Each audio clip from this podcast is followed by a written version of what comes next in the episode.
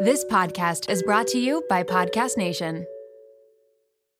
This episode is brought to you by LolaVie. Lola V is an award winning hair care line by none other than Jennifer Aniston. They offer clean, plant powered products for every hair type and texture. I just did my whole hair care routine with all the products the other night and I am obsessed. Along with incredible shampoo and conditioner, they have an intensive repair treatment that you can use once a week. They also have a lightweight hair oil, there's a leave in treatment, and there's also a glossing which I need because lately I want to do my hair in like a slicked back look, but my hair's too frizzy. Get 15% off LolaVie with the code MOMROOM at www.lolavie.com slash MOMROOM and LolaVie is L-O-L-A-V-I-E. This episode is brought to you by Paramount Plus. Get in, loser! Mean Girls is now streaming on Paramount Plus. Join Cady Heron as she meets the plastics in Tina Fey's new twist on the modern classic. Get ready for more of the rumors, backstabbing, and jokes you loved from the original movie with some fetch surprises. Rated PG 13. Wear pink and head to ParamountPlus.com to try it free.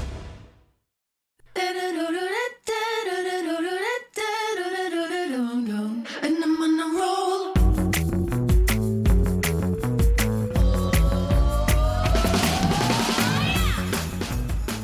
Welcome to the Mom Room Podcast. My name is Renee Reina, and I am definitely the mom friend you have always wanted. This episode is brought to you by GrowCo Postnatal Rehabilitation. Let's be honest, when it comes to postpartum care, the majority of mothers are sent home with nothing more than a peri bottle and instructions to rest. And what is rest when you've just had a baby? Mothers are left to navigate their recovery entirely on their own without any insight into how pregnancy or labor and delivery will impact their health in the future. It's absolutely insane when you consider that the traditional healthcare system today provides better rehab protocols for sprained ankles than mothers after birth. This is why Dr. Ali Kane created GrowCo.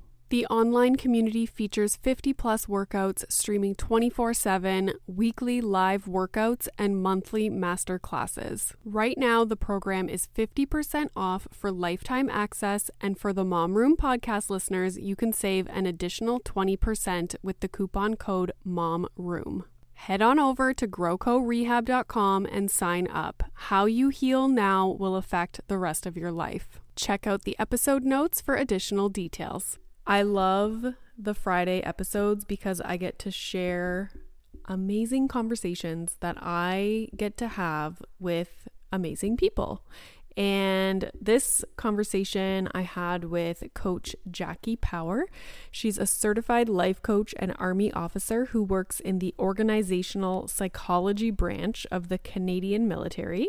Her daughter Paige was born four years ago with an extremely rare genetic disorder that caused an eye condition called BPES and a global delay diagnosis. Jackie and I have been chatting on Instagram for a while, and she reached out to me about doing a podcast episode regarding special needs parenting. And I was so happy because I've been asked by many people to do an episode on this topic. And to be honest, a lot of the advice and like insights that she shares in this episode can be generalized to just life in general. It's such amazing advice. Jackie currently lives in Montreal with her husband, her daughter Paige, and a house tiger or a cat named Maslow, and they are also expecting their second baby girl this Christmas. So, without further ado, here is my episode with Coach Jackie Power. Today, I'm talking with Jackie Power. She's a certified life coach and an Army officer in the Canadian military. Her daughter, Paige, was born with an extremely rare genetic disorder that caused an eye condition called BPES and a global delay diagnosis. So, today, Jackie and I are talking all about special needs parenting. And yeah, it's just going to be like an open, honest, uh, candid conversation. So, I thought to start, I would have you just kind of tell us a little bit about yourself and about your family and why we're having this conversation today. Okay. Well, Renee, we're a military family, so we we move frequently. My husband's in the army as well. Uh, we decided to have Paige about four and a half years ago when I was about 29 years old. Um, and where I come from is a world full of super impressive, fit, smart, motivated, wonderful humans. And uh, my husband and I were both varsity athletes in university. So, you know, I think when you decide to have a baby and you're young and healthy, you kind of think, let's have a baby and let's focus on nursery colors and baby names and cool gear and all the fun stuff. Um, but it never really crossed my mind that anything atypical could happen uh, with the pregnancy. Um, but it did, and I'm glad that it did because it taught me so much about life and myself and my own um, version of success and you know what it means to be smart and just seeing the world in a you know a series of strengths and weaknesses versus these you know black and white extremes. Mm-hmm. Um, so yeah, that that's us in a nutshell. Can you tell us a little bit about the process. So, did you find out about the genetic disorder while you were pregnant, or was it after you had given birth? Yeah, I was at my 20 week ultrasound, and I was actually away on military training. So, I got my ultrasound done in Barrie, Ontario, near you. Yeah. And the nurse on the base there um, called me in for ultrasound results. And I was like, ooh, ultrasound results, not realizing that you don't really get ultrasound results. Um, but that was my, you know, new mom naivety, yeah. um, or new pre- new pregnancy naivety. So I go in and and she had um, they had found ventriculomegaly, so that's just enlarged ventricles in the baby's brain. So we knew that that would result in, you know, mild, moderate, or severe uh, developmental delays, but not quite sure how that would present once she was born. Okay, so then after she was born, then I'm assuming they did testing or there was some kind of testing done to let you know kind of what was wrong and what the like how you would move forward. Yeah, exactly. So I think anyone in a similar situation, like typically you get referred to the maternal fetal medicine specialist with our which are um, OBGYNs that have, I believe, about four more years of education in abnormalities. And then you get uh, the level two ultrasound, amniocentesis, um, and some other testing like that. And then you get genetic counseling. So as soon as Paige was born, the genetic counselors were in our hospital room, and she was born with her eyes closed, actually. Um, so the the muscle, the levator muscle that opens up your eyes, just didn't develop properly for her. Um, so that's how we knew that you know something something you know resulted from the ventriculomegaly. Um, and then we went through a bunch of blood tests with the genetic counselors at the Children's Hospital in Ottawa called CHEO. And it was a microarray that found her genetic deletion syndrome. Crazy. Like, it's true. Like you said, you Isn't don't it? think about this. And there's probably so many like this is one specific case obviously but there's so many people that go through situations like this. And like you must have been like you said you like were an athlete you didn't expect anything like this to happen. So what was your initial reaction like how did you process this? Yes i talk about this a lot with with all my friends and you just you just totally go into the grief cycle. So you know if you're familiar with it i think we often think about grief as it pertains to death or like the loss of a loved one. But for me grief turns into like the loss of an expectation or a dream or something that you thought was going to happen. Um, mm-hmm. so the grief cycle you know it looks like shock and denial you know then some anger some sadness some bartering acceptance and then you know returning to a meaningful life. So you know, the shock and denial really set in for me. Like I, I just ignored it. Like my husband talked to the doctors and I, I say it in my blog, like it was like in a movie where there's like a beeping sound and you just black out and don't pay attention and block everything out. Cause I had to learn how to be a mom. Like I didn't have time to focus on this. I had to learn how to feed my baby and take care of her. Um, and I couldn't, I couldn't look at the paper that had the diagnosis on it. I just ignored it. So I think that was my shock speaking. Right. So did you feel almost like you were in denial? So you didn't, because like when I think about me, my instinct is always to like Google and find out as much information as possible. But in this situation, like something that is this upsetting initially, did you find that you were kind of avoiding finding out more information and you were just kind of, like you said, like putting your head down and like focusing on having a new baby. Yeah, absolutely. And I was in such denial. So, you know, the poor kid's eyes were closed. She couldn't see. Um, but I was like, oh no, they'll open up. Like, give her 10, 14 days. Like, we'll be fine. And then, you know, when we started going into the hospital to talk about whether she was going to need surgery or not, or what that would need, I'd be like, nah, she's not going to need surgery. And then I was like, okay, yeah, she needs surgery. So, you know, let's accept that and, and wrap our heads around that. And then I think I thought, you know, and I feel I'm not ashamed to say this because it's part of my journey and I'm being super honest, but I think I thought, okay, well, if she gets her eyes, you know, fixed, which is a tough word as well, then she'll look normal, Yeah. which is a tough word as well, you know. And then I thought, okay, then she'll be normal, and then she'll get on with life, and it will be okay. And it was just like a birth defect or whatever. Right. Um, but then, you know, shortly after she had her surgery, and it was very obvious that she still looked quite unique and, and wonderful. Um, but, you know, I have to caveat that, like, I always thought that she was beautiful and perfect and awesome. And it really upset me that her face had changed so much. And it still upsets me that she's going to have all these surgeries on her eyes that are going to morph, you know, the way that she looks. Um, but you know, it was in the spirit of allowing her to see better and have her vision develop properly. So you know, it was the right decision. So when was how old was she when she had her first surgery? Three months, like exactly twelve weeks. Oh my goodness. But then you know, you continue on with the grief cycle, and you get into kind of the sadness, and things and things occur to you. So again, like I don't like my husband and I and a lot of our friends were quite you know average looking, typically developing people. Um, so just kind of really absorbing the fact that Paige was going to look different and what that might mean for her life. Um, you know, and I'm super optimistic that we have such an enlightened and open world, especially nowadays, and our kids are being raised to be so kind in the middle of a civil rights movement and all these wonderful books about loving yourself and, um, you know, the feminist movement and things like that. Um, but at the same time, you know, I was, I, it does make me sad to think that she might be ostracized or treated differently for the way that she looks. And she does get stared a lot everywhere that we go, you know, still. So is she in she's starting school because I know you had mentioned that she has I don't know what you would call it like a a worker that works with her. Yeah. Yeah. Or- What's that called? we call it a resource worker or like a one to one. A resource worker. Yeah. Okay. So is that is she in school or is she still in like child care center? Yeah, so in Quebec, kids go to school at five years old. So she'll be going to school next September. Um, and then she's got a one to one resource worker at daycare. Okay. And so what's what's their role in her um her day? Like what do they do? Yeah, they basically shadow. They call it a shadow. So she shadows her around and make, helps her stay safe because Paige is a little bit, you know, wobbly. Okay. Um, her her motor her motoricity isn't quite there.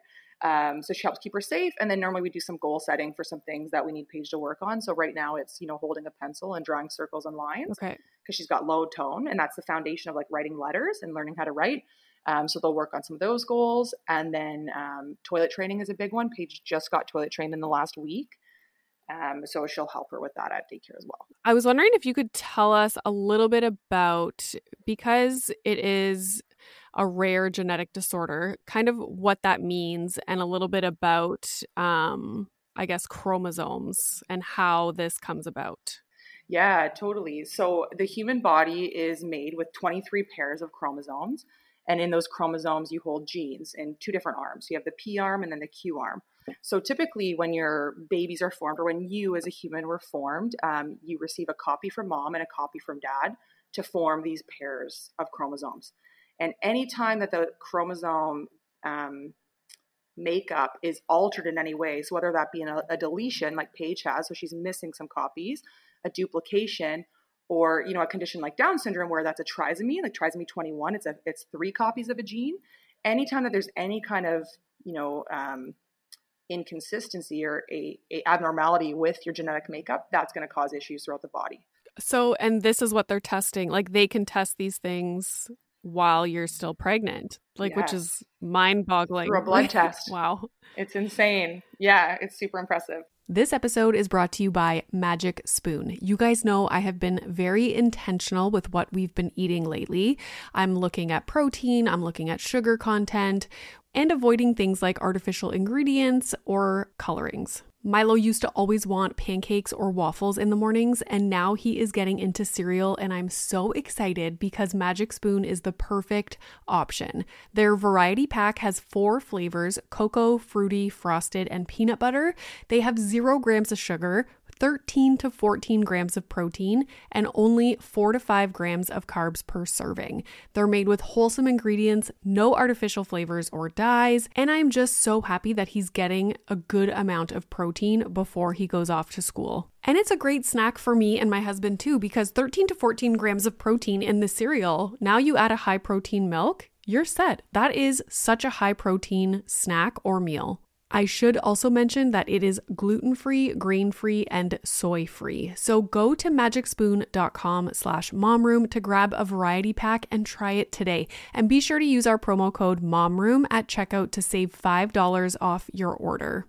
And Magic Spoon is so confident in their product, it's backed with a 100% happiness guarantee. So if you don't like it for any reason, they'll refund your money, no questions asked.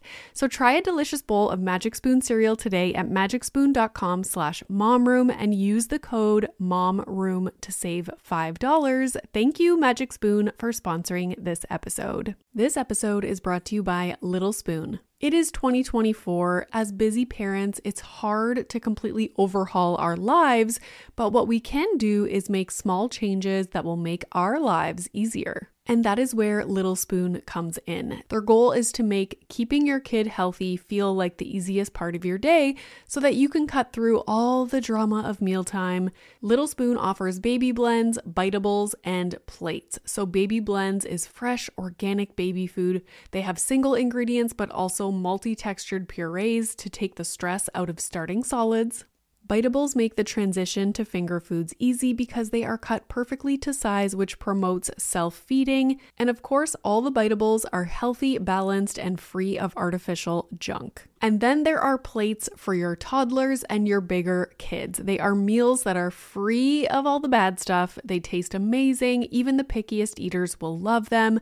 They have things like hidden veggie mac and cheese, chicken nuggets, and adventurous things like pot stickers, gnocchi, and more. Little Spoon also has smoothies and build it yourself lunches. Did I mention it all comes right to your door? It is super flexible, so easy, and everything stores right in the fridge and freezer. You can pick up the menu and change up what you order every single time. The price is right, the quality is unmatched. You and your kids will love it. It's a huge win win for your family. Simplify your kids' mealtime with 30% off your first order. Go to littlespoon.com slash momroom and enter our code momroom at checkout to get 30% off your first Little Spoon order. I'm assuming there's a ton of genetic disorders then because there can be so many different like abnormalities in this set of chromosomes. Absolutely. Okay. And when we were thinking about what to discuss in this episode, you had mentioned that you wanted to explain to people who are maybe in a similar situation how to use a diagnosis and not necessarily as a crutch, but as, you know, a ticket to getting resources and support. So, what would you tell people who are in a similar situation? Yeah, absolutely. So, the diagnosis is a really good thing, eh, but we don't want to, you know, label our kids as that. So, you know, I like to say that Paige, like, she loves Disney princesses and she lives off of cheese cubes and applesauce, but she also happens to have a rare genetic disorder. So it's not something that defines her, but it's this wonderful key that unlocks a door to the wonderful, like provincially funded resources. So, such as um, occupational therapy, speech, physiotherapy, psychologists, and more doctors. And it's wild, Renee. Like once you get that diagnosis from the geneticist written on a piece of paper, it is like a golden ticket for everything that you need. And you know, I really feel for the parents, especially my my friends with um, children with autism, because it can take up to two years for things to really present and for them to get that diagnosis. So they're just kind of floundering, you know, being worried parents. Mm. You know, do I what should I do with this? And you know, resources are expensive and not everyone has the money to pay $140 for a speech session or an OT session privately, or um, maybe their private health insurance doesn't cover it. So having that diagnosis is just your, it's your golden ticket to resources. It is not a label or a crutch or anything to just like, you know, fall into as a, a limiting factor. And so people that get a diagnosis like this, is it like, do you have to go out and seek the resources or are they kind of handed to you? Like, are you referred to people? Yeah, so it's 50 50. So the hospital can be really good for getting you in touch with like a social worker system. And the social workers are super helpful um, because they'll put you in touch with all the community resources and get all the referrals and all the authorizations done for you. Um, so we had a lot of home visits from our social worker um, because we didn't know. I didn't know what the speech programs were in my tiny little army town near Petawawa, Ontario, like what we were entitled to. Um, so typically, it's a social worker that really helps you. Uh, but at the same time, like you have to do your research. Like you have to be organized. Like I find being a special needs parent, it's like a mini part-time job where I have this like box of, you know, letters and diagnoses and diagnoses and authorizations for for different people to talk to different people and you know all these different appointments to coordinate with these six doctors and four therapists and the one-on-one at daycare and it's it uh it certainly feels special some days you know even with milo i just happen to have a good friend who's a speech language pathologist and when you have a child, you have no and like I didn't really hang out a lot with friends that had young kids. Like I wasn't familiar with you know, developmental milestones and all these all these things. So even with Milo and his speech, I wouldn't have pinpointed that he was behind in speaking, but I just happened to have a friend who's a speech language pathologist. And after talking to her, I was like, oh shit. and it like, that's how I felt. I was like, uh, like, why would I know these things? Yeah. So unless, you? exactly. And so unless you're like, I had no one to compare him to, I wasn't around toddlers, I wasn't around babies. Um, and so it's like, unless you're seeking out the information, it's kind of like totally. Well i don't even know where to begin. And i imagine it's like times 10 when you have a child with a genetic disorder or with autism or you know like you have to kind of like you said it's like a part-time job to figure out exactly what you should be doing and who you need to meet with yeah. and yeah. I remember saying specifically to my friend, like, how are parents supposed to know this stuff? yeah, yeah. I, I feel so much for parents because we get so much conflicting information, especially when it comes to milestones. So, you know, you as the mom or the primary caregiver, you could really notice something in your kid that's concerning, but other people will be like, oh no, you know, every kid just learns at their own pace, or, you know, a grandparent or an aunt chimes in, like saying, this is concerning. Um, you know, and milestones, I actually think they're great. I know that they're a touchy subject. Um, the thing I don't like about them is that they're not human constructs. So it's not like this is what a human being should be able to do at eight months old. They're very North American or Canadian yeah. driven, especially the developmental milestones. But again, it's just a ticket to resources and it's a way for us to know, you know, is there something that we could be doing? And I know for me, when I first started doing developmental work with Paige and learning how to do it, I felt like a stage mom. Like I felt really weird. Like I was trying to make her do stuff to like overperform, like you know a six year old in like an olympic gymnast program or something like i literally like like i had to take her arms at like around 14 months she couldn't pull up to stand yet which is fine but i had to like take her hands and plant them on the table and then like lift up her little hips and then grab her knee and bend it and plant her foot and like guide her to lift up but as soon as i showed her how to do it then she did it but she just can't figure out those things on her right. own like some other kids can so you know my advice to parents that are worrying about milestones is I think you kind of have three options.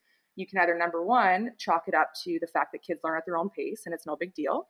Two, if you're seriously concerned, consult your pediatrician and just bring it to their attention just to track it and watch. Or three, like don't be afraid to get on the floor and really play an active role in your child's development. So, you know, maybe at eight months old, if your child isn't sitting yet, but you're the type of family that what really works for you is spending a lot of time in the carrier, the stroller, going for walks, or you have other kids to take care of, totally get it. Everyone's, you know, element and lifestyle is different, but perhaps, you know, putting some pillows on the floor to prop them up and putting them in a little tripod pose or doing some like row your boat back and forth to build their core strength. Just doing like some really gentle, fun, you know, just more developmental play activities can be really, really beneficial. And and it's actually like a lot of fun. Like I'm so grateful that I've learned all these great ways to talk to my child better and, and develop her. And I always play with my my friends' kids and in a in a fun way. So you know it's a cool skill. It's a cool skill to take on. It is and that's that's part of the you know if you don't know then you don't know. But as soon as you know my friend was like well instead of talking to milo in this way like instead of always asking him questions try just pointing out objects. And you know changing the way that we speak to him has completely exploded his his verbal skills. But we didn't know because I'm not a freaking early childhood educator. Like, I don't know how to talk to friggin' toddlers. So, as soon as you find out, and it would be the same thing, you know, with physical um, skills. In a few weeks, I'm going to be talking actually to um, a pediatric uh, physical therapist specifically about milestones and how people can work with their children if they think they're behind in, you know, walking or pulling themselves up. And it's such valuable information because if we don't know, then we just don't do it. But it's usually these simple little changes that you can make or like you said you were you just had to show her how to do it and then they can do it. So uh, yeah i i like as soon as you're pregnant you should just get this big handbook that's like here's all these little basic things. Yeah. Yeah but being a parent is hard and you don't want these kind of therapeutic things to take over your life either and it's kind of like you talked about with your your screen time philosophy. Like it's just only bad if there's an absence of other a variety of activities and like well-roundedness in the kids life. Yeah. so it's also important to you know just play and have fun and understand that like kids are learning from so many different sources whether it's daycare the car ride trying new foods watching a pretty cute show that they like doing some developmental stuff. Like we really had to work hard to not make it take over our lives. Yes. and then you know, I really had to set my boundaries in the beginning. I just felt like I should take on anything that they gave me and let anyone in my house. And if I had these resources, I just had to say yes and push off work and, you know, just accommodate. And now I'm at a place where I'm like, okay, no, I know what she needs. I know what works. I know what our family needs to stay healthy and happy. And thank you so much for the wonderful resource. I'm so grateful it exists, but we can't fit that into our life right now. Yeah. And uh, but it took me a solid four years to be okay with that. Yeah, and I I can see how people would just completely have these things, like you said, take over their lives. Totally. And I've had moments too where I was like, oh my gosh, should I quit my job? Like I shouldn't be working. Like I'm not doing everything that I can for her. And you know, we talk about mom guilt and stuff. Like I, I think I got over that around the two year mark where I was like, you know what, I don't have time for this. I don't have time to feel bad. I know I'm doing everything that I can for my kid. You know, she has unconditional love. She's gonna have chores and you know, she's a wonderful family who loves her. She's Canadian for goodness sakes. Like she's gonna be okay. Mm-hmm. And like we're gonna be okay. So if I can't take her on the stairs every day to you know climb up the stairs with her left leg like she's going to figure it out at some point and and it's okay yeah. And you know, that's another part to it too. And I don't know if this sounds like, you know, negative or, you know, limiting to her, but something that I had to describe to our family is like, she's not going to grow out of this because, you know, they're optimistic too. They're like, wow, she's doing so well. Like she's doing this and this and this. I'm like, yeah, she is. She's awesome. She's a great little person. But she does have a severe intellectual delay, and she's going to be a very vulnerable adult who's likely going to live with us forever.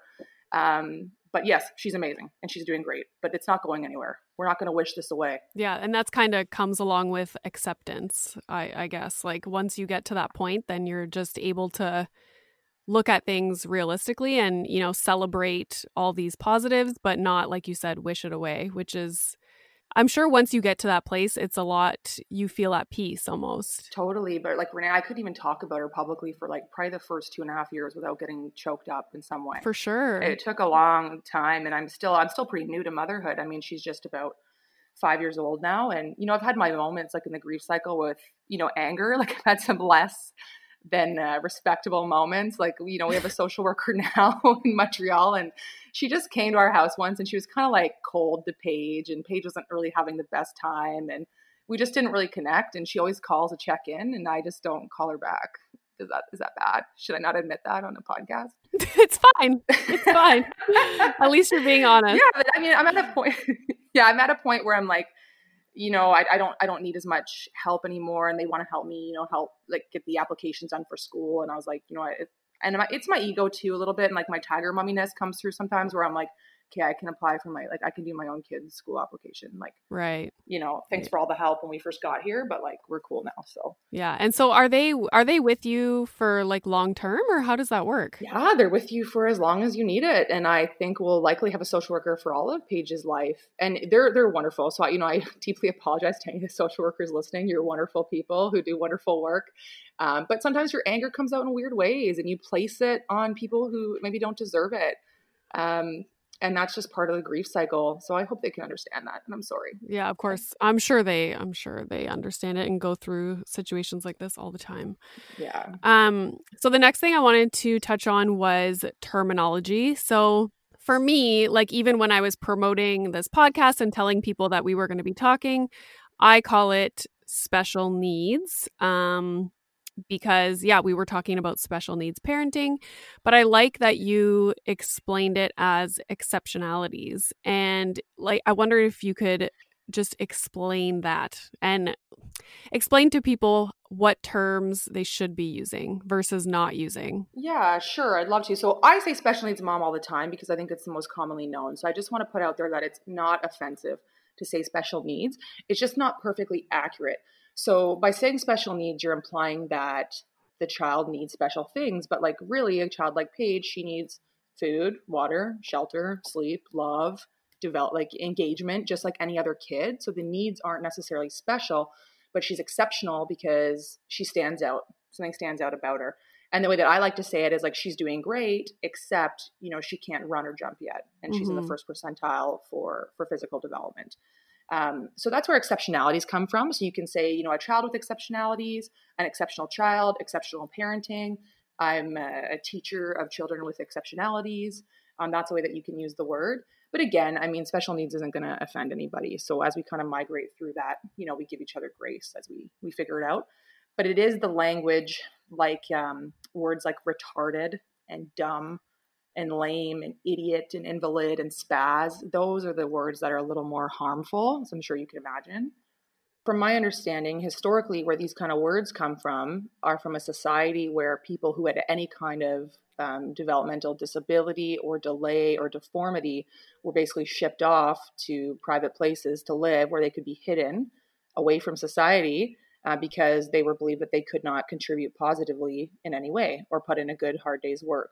Um, so a word like you know idiot or dumb or retarded implies that someone's not smart, uh, when really there are no absolutes such as smart or dumb or intelligent or not. We all are just a series of strengths and weaknesses and things that we can bring to the table. And it's just all about getting away from that black and white thinking and just allowing more space for everyone um, to exist and fulfill their potential. Isn't it wild? Like, so when you talk about people being sent away, um, it also makes me think of how we used to have the asylums for people that were mentally ill. Yeah. Like a similar kind of thing, right? Like you just kind of wanted them out of society and so they had um asylums or institutions, I should say. Um so when do you know like time frame when that would have been? Because I feel like it wasn't even that long ago. Okay, so it was between um 1955 and 1994, roughly like 500,000 mentally ill patients were discharged from state hospitals. So that's an American thing. And asylums ended in the late 1990s. So really that was only in the last, you know, 30, 30 years that we've made more progressive stance for people with disabilities. Um, and even one of the Kennedy family's daughters, Rosemary Kennedy, she had an intellectual um, disability and she was sent away and um, is famously uh, known for having had a lobotomy to try to to fix her brain. Um, and there also was a series of women who were sterilized. Um, so we're not allowed to have children because the state didn't want people with disabilities to be able to reproduce. It's wild to think like where we're at now.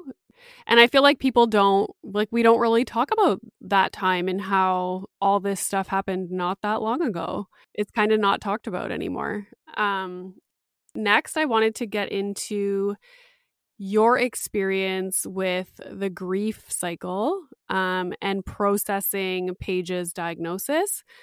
Uh, so, what did that look like for you? So, um, we already talked about kind of like the shock. So, I was denying things. It didn't really click into me. So, it definitely was like a journey and a progression of like, okay, there's something wrong in pregnancy, but maybe it will be okay. Oh, she's born. There is an issue. Maybe she won't need surgery. Oh, okay, she needs surgery. And then it was like, okay, maybe that's it. She'll just have an eye condition. And then at 14 months, we found out that she had the intellectual disability and and and would be, um, you know, considered like a, just an intellectually disabled person. Um, so then anger kicks in, and like you know, this is just me in my home by myself, but I was just kind of mad at the world yeah. you know and i felt really why me like my resilience was really down. I i was a person i didn't have a super smooth childhood. My mom's awesome but she had me when she was 16 years old. I'm a twin. You know it wasn't super smooth. I had cancer at 22 years old. I had chemo. So i kind of felt like after that like my life was supposed to be easy. Yeah. and, then, and then i had this wonderful little child who came to me and, and then had these issues. So i was like holy crap like what did i do in my past life to deserve all this? And why me? And you know how do you know the worst people in the world can procreate and have typical kids and it's just not fair and you know and this is just me at home on mat leave kind of going you know having these feelings with within myself um, yeah but then also you know between me and my husband like something that i talk about with my friends um, who are parenting kids with exceptionalities is the difference between the way that they and their partner process things um, so you know i kind of feel for my husband because i went to the support group for the help but he was home babysitting so that i could go to the support group So he never really got to process things in the same way. Mm-hmm. And I found like when I had gotten to different phases of the grief cycle, like I was in like bartering and like tiger mom mode, he was still sad. And I, I wasn't really good at being there for him Mm-hmm. during that time. And, um, you know, we're on a much better page now at like just, just being like open about how we're feeling about her. if like things kind of trigger us. Like I call them, like sometimes things just sting. So like most of the time we feel really good about it, like the acceptance is there, but then sometimes, you know, I find at Paige's birthday parties when all the kids at the same age all come together, that's like the one time of the year that we really see how different Paige is. Right. And uh and it's so fun and joyful and wonderful, but it stings still. Yeah. And that's no one's fault. You know, we're not going to avoid that. It's it's it's wonderful, but but it stings. So um so yeah, and then you know, that was kind of like my anger. Like I was kind of mad at him for not being in the same place that I was and not understanding and not being able to like support me in the way that I needed in that moment. And the thing with these journeys, whether it's, you know, cancer or something wrong with your kids, like they're really personal journeys. Like they're very internal struggles within yourself as a parent and as a human. And sometimes there's just nothing that anyone else can say that's going to make it better. Yeah. You got to figure it out on your own. And it's interesting that you say your husband and you were at different stages in the cycle, which I don't know if people think about that. You're going through your own journey, he's going through his own journey, and you guys are not going to be at the same place all the time. So it must be very difficult to because obviously you're working side by side with with your husband and you're in different places and you need different things and you know you might be having a good day one day and then he's having a horrible day and you're pissed because now he's bringing your good day down and like you know exactly. Exactly. Yeah, totally. And I mean, if you're not the primary caregiver, especially during the first year, like of mat leave or the first 18 months, you don't you don't see the same things. Like you're not the one driving the four hours in one day to the hospital and driving home in rush hour traffic and you know friggin' pumping with your battery pump in the parking lot because your boobs are going to explode after like you know four hour appointments at the children's hospital like stress out of your mind you know so you get home and like how was your day like oh my god and so the the support group that you mentioned where did you find that support group and and what what was that Yes, that was my beautiful military community in Petawawa, Ontario, at uh, the Canadian Forces base there, and it was the Exceptional Families Network that was put on through the Military Family Resource Center, and it saved me. Like Renee, it was so funny. Like I think it. I would go once a month, but that was when I cried. So, you know, we talk about sadness in the grief cycle. Like I was always a little bit sad, but I saved my crying for like this support group. So I was like the mom who cried, you know, once once a month at this group when it was my turn to talk. But um, typically there's some guided discussion like on how we were feeling, but it wasn't like poor me stories. And I think a lot of people shy away from support groups because they don't want to go and like be upset. That's uncomfortable for them, or they don't want to share like emotions with random people that they just met. But those moms taught me everything about like navigating the system and all these cool resources and support systems that you can get and funding for different things. Um, so, like in Ontario, there's um, special services at home, so you can get about a thousand dollar grant to like hire a resource worker for your kid to go to summer camp, and for them Oh. to have like a shadow worker. So they taught me all this stuff, and you know when we talk about you know the the bartering and stuff like it was really hard for me to accept resources at first especially money um, it's really awkward. I don't know how you would find that but just like letting these people into your life to know so many personal things and then to give you money it's really something to get used to. That support group having even just being a new mom in general to have a support group whether it just be a group of close friends or online whatever it is where you can be honest and talk about like struggles or how you're feeling and having them help with whatever it may be resources like it's invaluable and that's actually phenomenal that I wasn't expecting you to say that it was put on like through the military. That that's uh pretty amazing. yeah so there's about 10 of us moms um, most most of the moms had um, children with autism um, seemed to be very prevalent and then myself and one other mom had kids with genetic disorders. But it's just the pure solidarity right and the camaraderie that you build just knowing someone else that knows exactly what you're going through. They can almost relate to what you're going through more so than your partner, right?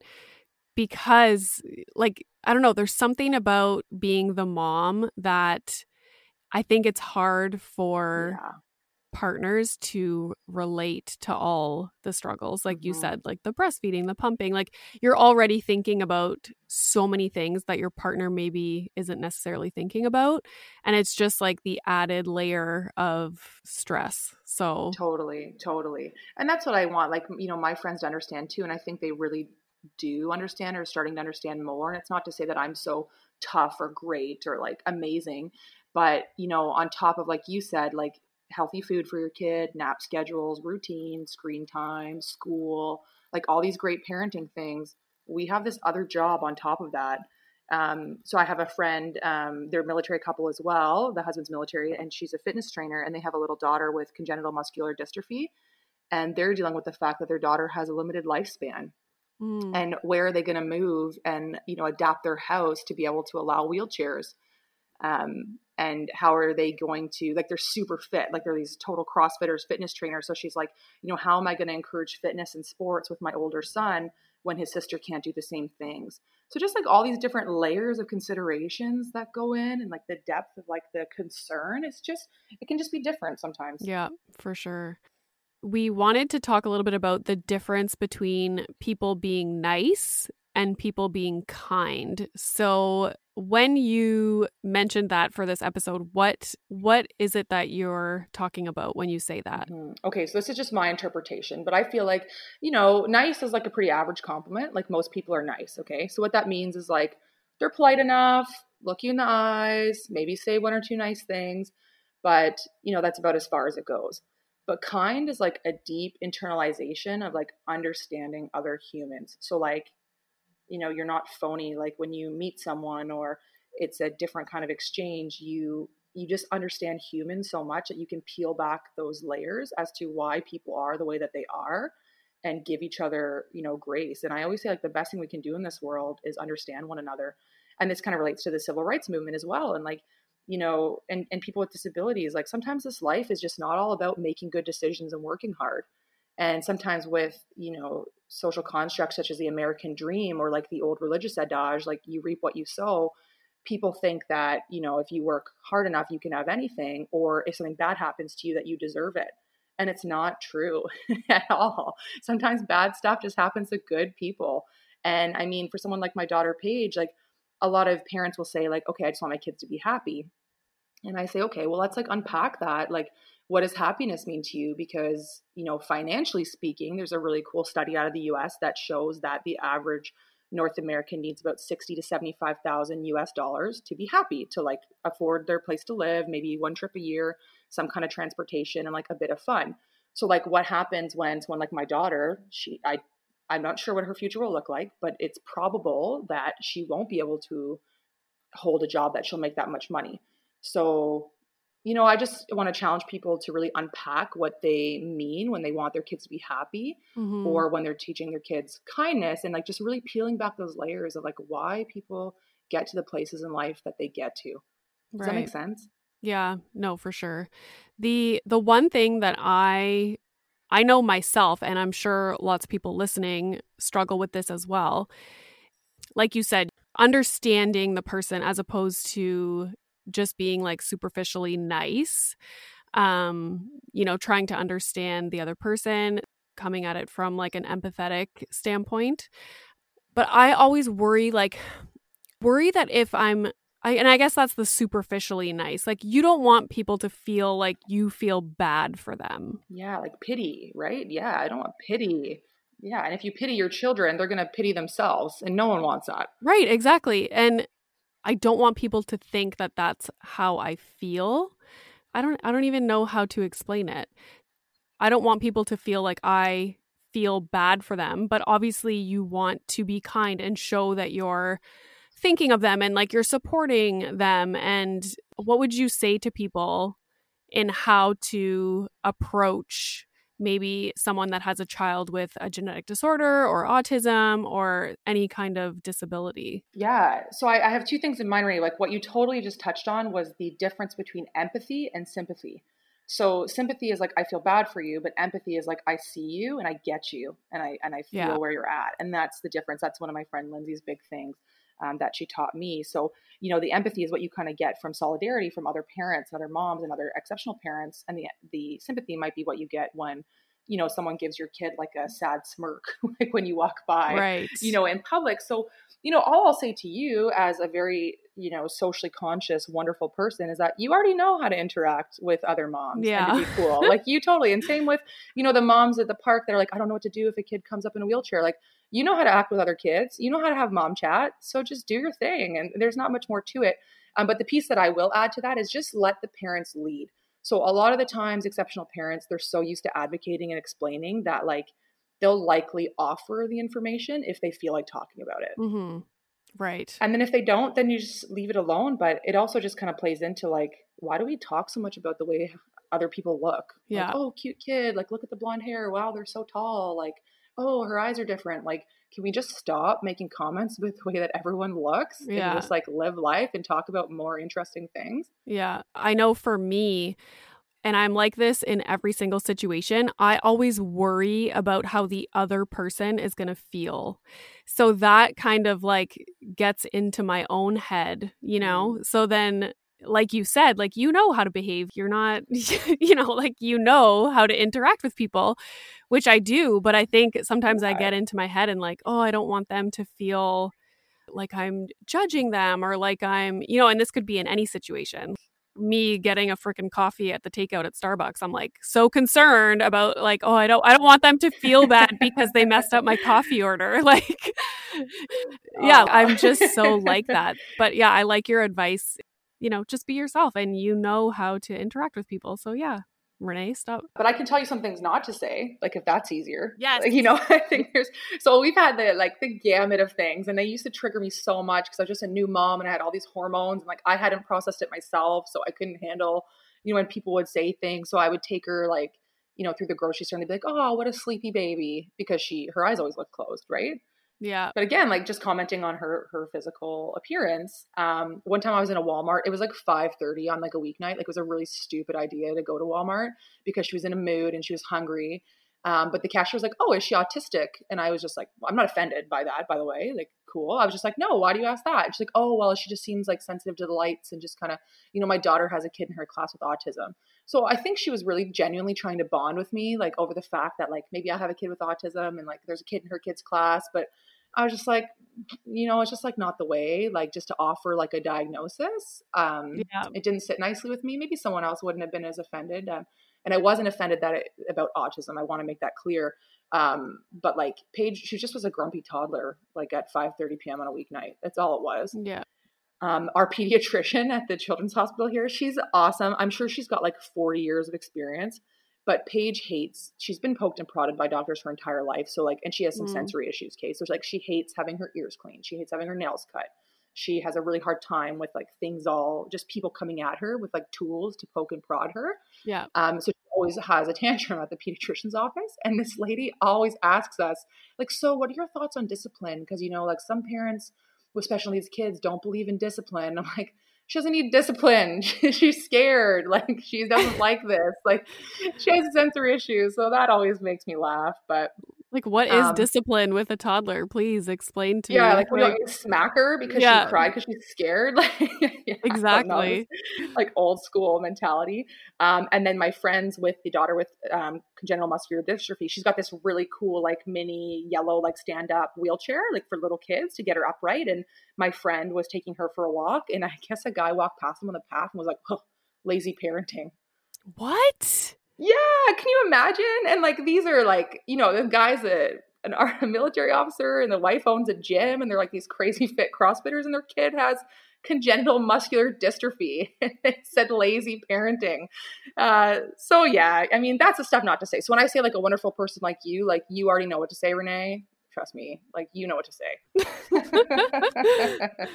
yeah. Okay, last thing, I was wondering if you could or off the top of your head, are there three resources that you would recommend to parents? And it could be anything. Yeah, totally. So, number one, get yourself a support group. Just like push aside your ego and your fear and just go bond with some other people who are going through the same thing as you. Because even if you don't want to talk about your feelings, you're going to find out about wonderful resources that the province might offer that you can take advantage of for your kid. And who would want to ignore that opportunity? Yes. Um, number two, the resource is to get deep with yourself. And like I said, it's such a personal journey that's separate from your partner and separate from your friends and family. You know, I know for me, um, growing up, I had two rules. Like I couldn't get pregnant and I had to go to university because my mom had us super young and that was what she wanted, you know, us to view as success. So for me, I thought success was you had to go to university and that's how you get a good job and that's how you live your life. And like you have to play sports to be well rounded and like learn how to be a teammate. So having Paige just broke down all these just constructs that I had. And, you know, I thought I'm pretty like a kind, open person, but, you know, I, I do have some A type pieces of my personality. So, you know, for the parents that are struggling with these diagnoses and wrapping our heads around what it means for our kids, um, and then even grief in general, like the loss of an expectation. And this can happen with anything. Like maybe your kid goes through a divorce when they're 35. Maybe they get fired from a job. Maybe they have a mental health disorder that doesn't present until their early 20s, which many of them do. Like, just like get deep with um, your own perceptions of success Hmm. and like the reflection. Like, your kids are not a reflection of you. They're they're their own human beings, like on their own journey, and just detaching yourself um, from that. So, sorry, I'm ranting a little bit, Renee, but my own point is to get deep with yourself. And then my third piece of like advice or tip is just to like let yourself feel it. So, like the four base human emotions are anger, sadness, fear, and happiness.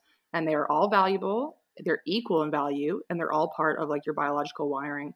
So, if you don't let yourself feel it, it's going to come out in other weird ways um, you know, especially anger. Like you're allowed to be mad. Like you're allowed to be mad that your kid has this struggle in their life. You're allowed to be sad that things are going to be a little harder for them. You're allowed to be sad that maybe your retirement is going to look a little bit different now than you ever pictured because you're going to have an adult an adult child at home for the rest of your life.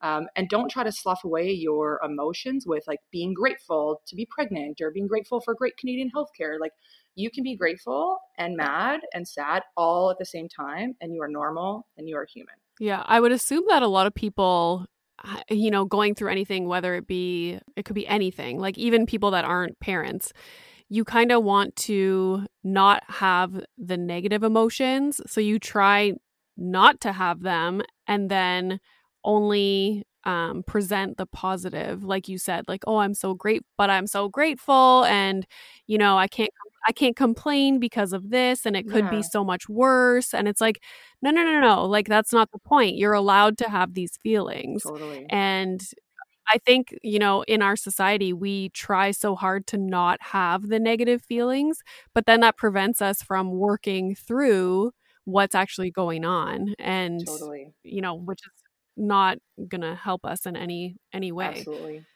Oh, geez, Louise. So you, I wanted you to talk a little bit about your, because you are a certified life coach, and I wanted you to talk a little bit about that and kind of what you help your clients with and where people can find you. Oh, absolutely. Thanks for the opportunity. Um, so you can find me on Instagram at Coach Jackie P, or my website is CoachJackiePower.com. Um, I like to um, present life coaching as a bridge between psychotherapy and having a mentor. So a coach is not necessarily someone who goes back in the past with you, but helps you take inventory of where you're at and pushes you forward toward goals um, and any kind of blockages that you may be facing. Um, so I work with a lot of high performing adults. Um, and one thing that we talk about is how, you know, you get to a certain level of success in life and you kind of stop asking yourself how you could do better. Um, so it's just this wonderful world of self improvement and self actualization um, in a really positive and supportive way. But it's also a lot of accountability. So we don't just talk in our hour long sessions once a week. Um, I give practices that myself and clients agree upon um, to go forward. So that could be something from you know implementing self care. It could be an activity to get rid of negative self talk, and we've got tons of really cool positive psychology tools to offer. Um, but yeah, I would say if you're feeling stuck or that you know you could be do do better in a certain way, um, or you just need some help or someone to talk to, uh, a life coach is a really, really, really cool tool um, available to you.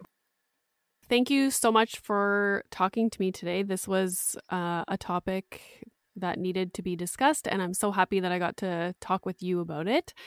Do you have any last last words for the people that are listening? I just want to say thank you to Renee. Like thank you Renee. You've done such a wonderful job of bringing moms together and just teaching us to like have fun with motherhood and be raw and open about the non pretty moments. And I think there's so many moms right now that are home alone on mat leave with partners away working or with COVID 19. And you have just created this wonderful community of humor and info sharing. And I'm just so grateful to have found you on Instagram. So thank you so much for everything you do.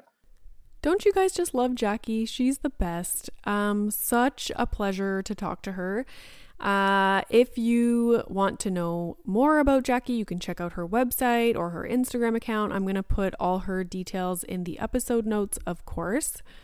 If you haven't already, please rate, review, and subscribe to this podcast wherever you are listening to it. You can follow me, of course, on Instagram and on TikTok at the.mom.room. My blog is reneereina.com. Next Friday's episode is with Lindsay Ronga, and we are talking about how to um, help your child build a healthy relationship with food. It is such a great conversation. I'm so excited to share it. As for Tuesday's solo episode, I have no idea what that's going to be about yet, as I never do.